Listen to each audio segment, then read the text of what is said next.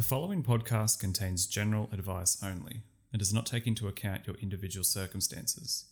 Listeners should speak to an accountant or financial advisor before making any investment decision.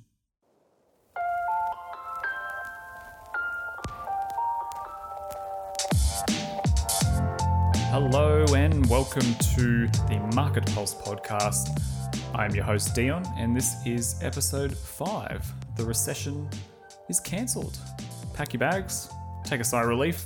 The market ended in green this week, so it was a close one, but good to know that it's all over. I am, of course, being completely sarcastic, but more on that when we check in on how the markets went this week. Just a friendly reminder you can find this podcast on all major podcast apps now. If you do have questions for the show, feel free to email me. So that's at marketpulsepodcast at gmail.com. And I also have a Twitter handle, which is at marketpulsepod. So the ASX 200 this week actually ended up 0.5%. It's the first time since I've started this podcast that I've been able to say that the, the index, the market actually ended in positive territory. Just barely. It had a, um, started off really bad on Monday and then it, it had a few green days in, in the middle of the week, and then on Friday it actually ended down as well. But overall, the market ended up 0.5% in Australia. If we look overseas to the US, we saw that the S&P 500 uh, did a lot better, so they're up 10.3%, and the Nasdaq that was up 9.1%. And you might have noticed there was a couple articles saying that the Dow Jones, which is another US index that people like to track. I don't actually, you might have noticed, I don't actually talk about the Dow Jones when I do this podcast. Um, I'll probably save that for another podcast on why I don't, but it's just another index that, that tracks how the US markets are doing. It's a bit different to the S&P 500 and the Nasdaq, but basically the story was out that the Dow just technically entered back into a bull market by certain measures, but but it definitely did not feel that way. And and I don't think that's that's the case. I think potentially this was a short term green week. But I guess we'll see what happens when we when we move forward over the coming months. You know, Australia is heading into further shutdown measures, especially, of course, it seems to potentially come in harder on New South Wales soon because they seem to be at least the worst state in terms of cases. You've got many retail stores closing up this week. You know, you would have seen it all over the news. You've got Myer shutting up stores. Uh, they're standing down about 10,000 staff. Although it does, uh, at the moment, it looks like David Jones is appearing to be a bit defiant in that regard, which is interesting. I, I can't see that lasting personally, but we'll, I guess we'll follow that one. You had Tigerlily, which joined Kikki.K and entered administration this week, which was really sad to see. You have Flight Centre closing more stores. We mentioned Premier Investments last week, and they're the ones that own Peter Alexander and Smiggle. Just Jeans, they're closing down. Accent Group, which is Athlete's Foot, and Platypus and Hype DC, they're closing down. Kathmandu, Lovisa, Rivers. I mean, it just goes on and on. Obviously, retail's been smashed. You know, much less spending on those kind of products more spending on the likes of toilet paper and hand sanitizer. And that kind of brings me to this next point, which is there was some interesting data which came from a couple of the banks, so CommBank and, and ANZ specifically, and they pulled this data from their credit card and debit card spending, or from their customers that, that are spending on their credit and debit card. And we're all aware of how busy the likes of Woolworths and Coles and IGA have been lately, especially in comparison to some other retail stores that we mentioned just before that have uh, unfortunately had to close down. And the article, which I noticed from the Australian Financial Review on this topic, is card data shows the perfect picture of virus reaction. And it's by Matthew Cranston. And there's some really great data points in here. Um, so these ones first are specifically coming from CommBank. So they've seen that food spending is up 49.7% in comparison to the same week a year ago. Then they note that food goods spending, which is specifically spending in grocery stores and supermarkets, that's up 74%, which is massive. So that's compared to same time last year. Alcohol spending is up 20.4% compared to same time last year. Got to do something when you're in quarantine. Medical and healthcare spending is up 24.5%. Yeah, interesting. But you know, if there's going to be some big increases in spending, obviously something has to suffer. So you see recreation spending down 16%, which seems obvious because, especially as things start to close that have, you know, large groups of people or, you know, something like the cinemas, for example, you know, that's just going to naturally happen. Transport spending is down 7%. And ANZ looked at their own data, they, they saw pretty similar stats. So they saw a 40% increase in supermarket spending and specifically a 60% increase in toiletry spending than the same time last year. And that kind of speaks to why the market has treated these kind of companies a little bit kinder than they've treated the rest of the market in the last couple months. So you, Woolworths is up about 15% from where it was one year ago. So they're not down at the moment at least over the year period. Coles is up 32% from where it was a year ago, and Metcash is up 17%. So they're the owners of IGA. And that's not to say they haven't been a little bit rocky, they, they have, but I guess we talked about it already, but investors are banking on the fact that these supermarkets, although there's potential struggles in, in the amount of staffing that they need, and they've obviously came out this week and and said that they're hiring thousands and thousands of extra staff just to, to help with the huge customer and buying increases that they're seeing. But it, it, it does sort of tell you what investors are thinking about these companies and, and I guess the, the revenues that they're also bringing in, uh, regardless of that. And those spending data, or sorry, that spending data is also why you see completely empty shelves when you go into the, the supermarket. If you've uh, experienced being in an aisle lately where there's no pasta or whatever it is, and you're almost sort of staring, standing around and staring at other people, and we're all kind of thinking the same thing. You're wondering how this happened and, and who took all the pasta. But the economy is going through so many shocks right now. There's supply shocks, there's demand shocks, and and this week, I guess you'd say, was the week of unemployment shocks. It was all over Twitter and a lot of news and social media, and you see the amount of how big some of the lines at Centrelink were, where people were obviously reaching out for support after they've lost their jobs. I think one of the ones I saw was Bondi Junction in, in Sydney, and the line was just down the street for many blocks, many, many blocks. And if you remember our discussion a couple weeks ago, we, we spoke about the oil price plummeting, and that's almost another shock in itself, like an oil shock, and it, it threw in a wrench into the mix as well and I wanted to sort of explore this this week, but why toilet paper from a supply demand perspective has become this, you know, sought for commodity. And so obviously the, the, the easy answer and the, the obvious answer is that people are hoarding this particular product. But let's think about why that's an issue.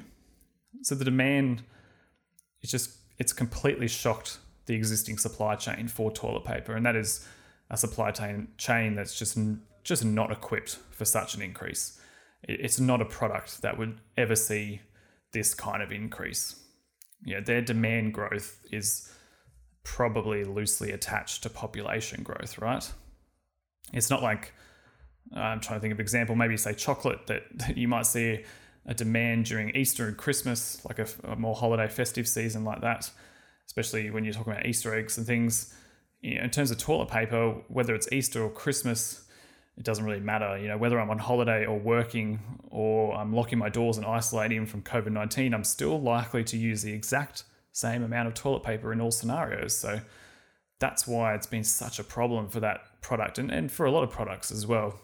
I mean, it seems like it's getting better.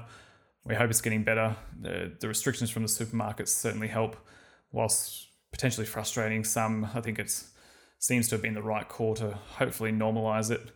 And it seemed to be one of those problems that just had such a domino effect because first you get the just the crazy hoarder people that just run into Woolworths and Coles and, and buy up all the toilet paper. And then the effect then flows on to maybe seemingly more rational people that see that behavior and go, oh my God, now I'm going to be out of toilet paper. And so then they go hoard as well, and then and so on and so on. And it doesn't doesn't give you much hope for what would happen to humanity during something like a nuclear war breaking out. But anyway, I hope that that sort of made a bit of sense, and especially thinking about why these supermarkets, in terms of their share prices, have, have held up as well.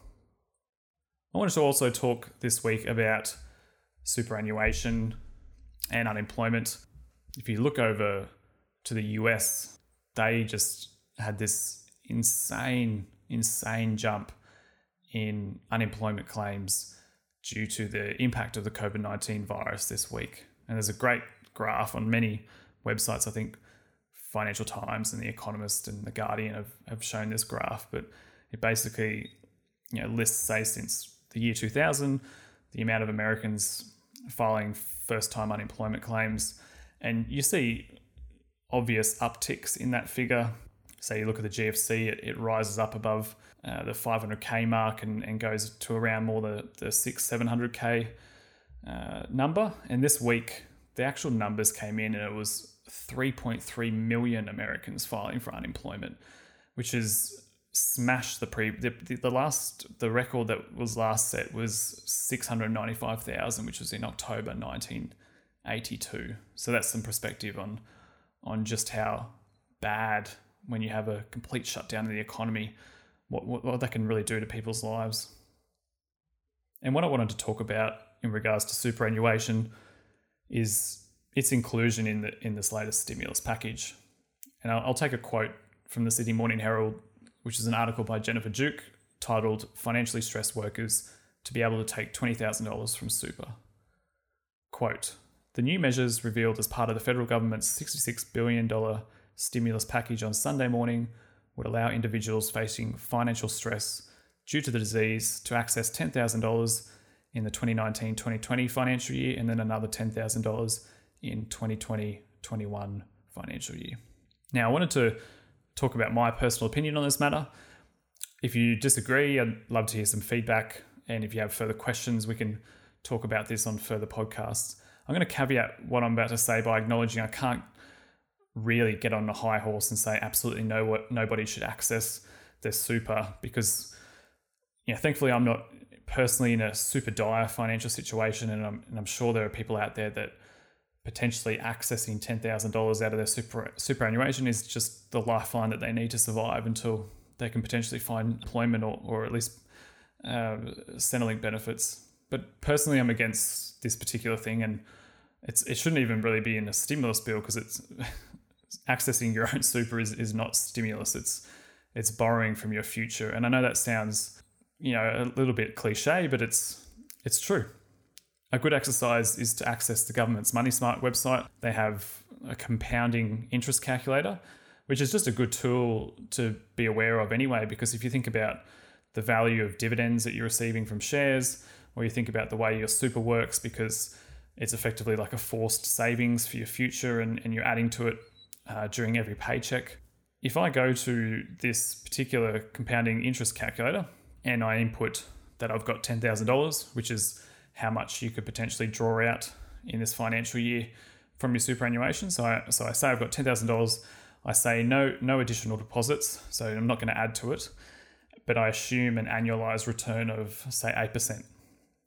And in forty years, that ten thousand dollars turns into two hundred seventeen thousand dollars, which is just, I mean, let that sink in. That's a massive gain on what really is a small amount of money in the grand scheme of things. I know it's not really a small amount of money, but in the grand scheme of your retirement and, and over 40 years, it's a small amount of money. And I acknowledge some super funds actually perform better than 8%, but some don't. And it, it depends on what you're invested in. But I, I felt like that was a f- pretty fair benchmark.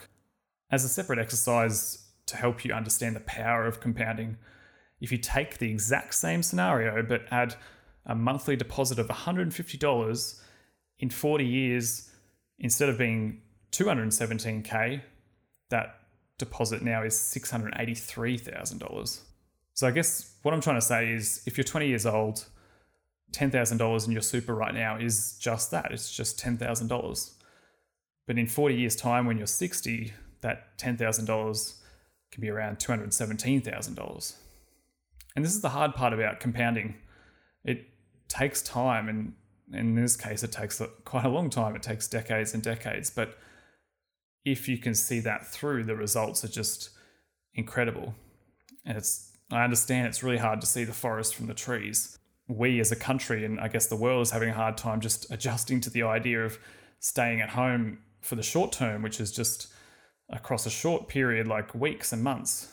You know, human psychology is not always well equipped to think so far ahead, which is why investing can be very difficult for those who struggle with, say, the short term volatility in light of that long term growth.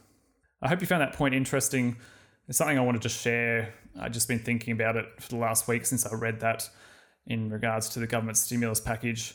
But yeah, let me know what you think. And then last, I wanted to talk about kind of investing during a downturn like we're experiencing now. The weird part though is this is actually my first time owning shares during a serious market downturn. So I almost feel like I'm completely ill equipped to, to give you any advice during this time. But I've had a couple friends reach out to me and say, if I'm investing at the moment, like what am I doing? I don't pretend to be the expert, but I have seen a couple pullbacks over the last few years where when I've owned shares. I've, I've never invested in during anything like this though. So when the GFC occurred, I, I don't think I, yeah, I'm almost certain I owned no shares at that point. I'm sure I had super, but I was probably too young to really care. So I, I have done a little bit of investing. I I bought a bit into VAS, VAS, which is a Vanguard Group ETF, which is an exchange traded fund, and basically it invests in the ASX 300, which is the top 300 companies on the ASX. I have looked at some individual companies as well. Like I know the other week I was looking at Macquarie Group because they've fallen so so much. I'm glad I didn't pull the trigger on that one because I think I was looking at it when it was more around the hundred dollar mark, but it's it's fallen even further than that since. I can't give you advice on which company to pick specifically, but you know, I like to think that I do have some words of wisdom for investing during this time, and maybe you have invested during a, a huge pullback like this before. Maybe you have never invested at all, but hopefully there's something you can take from this. So, number one, no one knows where the bottom is. And if someone does come up to you and tell you they know where the bottom is, that they're, lying. This market is so up and down right now because what the market is, what investors are doing is they're looking forward. It's they're always looking forward and and they're trying to work out in this scenario just how bad will COVID 19 be? How bad is it going to affect Australia and the world? And additionally, how long will it last? And it's going to be fascinating to see the market on the day that news comes out and says, you know, there's been a vaccine and, and trials have come back successful in killing the virus. Although we should acknowledge that there's a huge difference between finding a cure to something like coronavirus and then actually having the necessary structure in place to properly roll out a vaccine for the entire population of, say, just any given country, let alone the world. So nobody knows the bottom. Number two, don't throw everything at once. There's some there's some good value out there that's popping up. Uh, even so, I would hesitate throwing all my money in at once, especially if you're newer to this. You know, for example, when I told you just before that I've only done one bit of investing in the last couple of weeks, which is I put some money into VAS, which is that Vanguard Group fund I just said.